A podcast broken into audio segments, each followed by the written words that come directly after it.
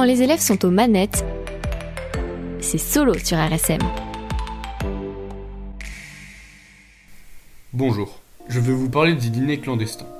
Cette histoire a commencé en ce début de mois d'avril deux mille vingt et un. Au programme, des fêtes entre nobles, avec de la bonne nourriture, un non-respect des gestes barrières et du masque. En clair, dans ce dîner clandestin, on se fait la bise, on mange, on danse, et tout ça sans respecter les gestes barrières qu'on nous impose depuis maintenant un an. Des membres de France Bleu sont introduits dans ce dîner secret et ont pu obtenir des informations intéressantes. Des célébrités étaient à l'origine de cette fête, notamment Pierre-Jean Chalençon, qui est un auteur et un fervent collectionneur d'objets de Napoléon Ier, ainsi que de Christophe Leroy, un chef cuisinier qui fut à l'origine de ces plats réalisés.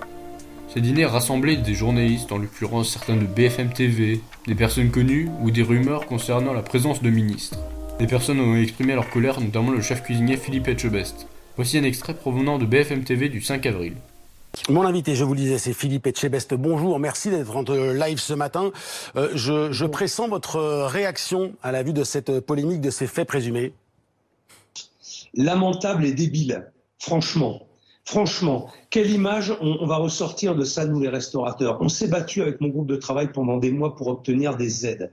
On fait tout aujourd'hui pour essayer et faire en sorte que, d'avoir des, des réouvertures rapides et, et, et normales, on va dire. Et aujourd'hui, il y a une poignée d'individus qui salissent notre profession, euh, qui, qui, qui n'est pas normale. Et on, on montre ça aujourd'hui, il faudrait montrer...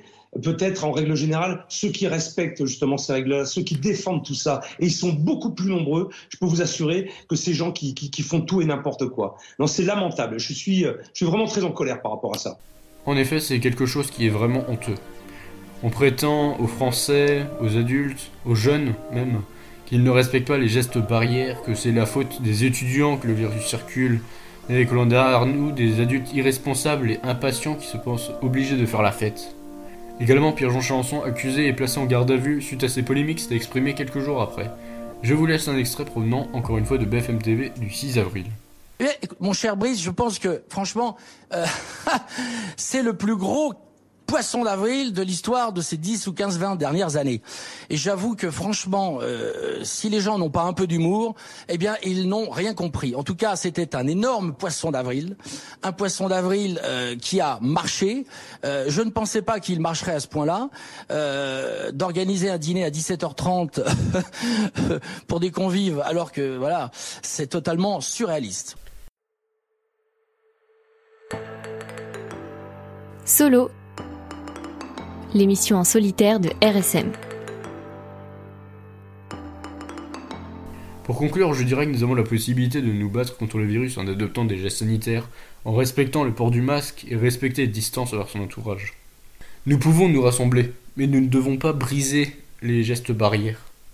Pas plus d'un mètre de distance, on ne se fait pas la bise, on garde le port du masque. C'est pourtant très facile et malheureusement certains en profitent. Certains en profitent et sont totalement irresponsables. Certains ne pensent pas simplement aux choses qu'ils pourraient engendrer. Parce que simplement, vous réunissez avec vos proches, admettons à table, euh, vous êtes six ou sept, et admettons qu'une personne ait le Covid, vous faites de la bise, et voilà que cette personne soit infectée. Et juste après, ces personnes vont se réunir avec d'autres proches, vont les infecter, et ainsi de suite. C'est quelque chose qui, qui est dangereux. C'est quelque chose qui peut être très dangereux pour la société. Et vous imaginez même pas, admettons que vous êtes avec votre famille, vous êtes six, euh, qu'une seule de ces personnes est allée en soirée et a attrapé euh, le virus, avec euh, admettons un variant indien, euh, vous vous rassemblez à table ou à un apéro, vous attrapez, vous vous attrapez à votre tour le Covid, et ensuite bah c'est gagné, euh, tout le monde est, euh, tout le monde est malade, après c'est votre famille, vos grands-parents.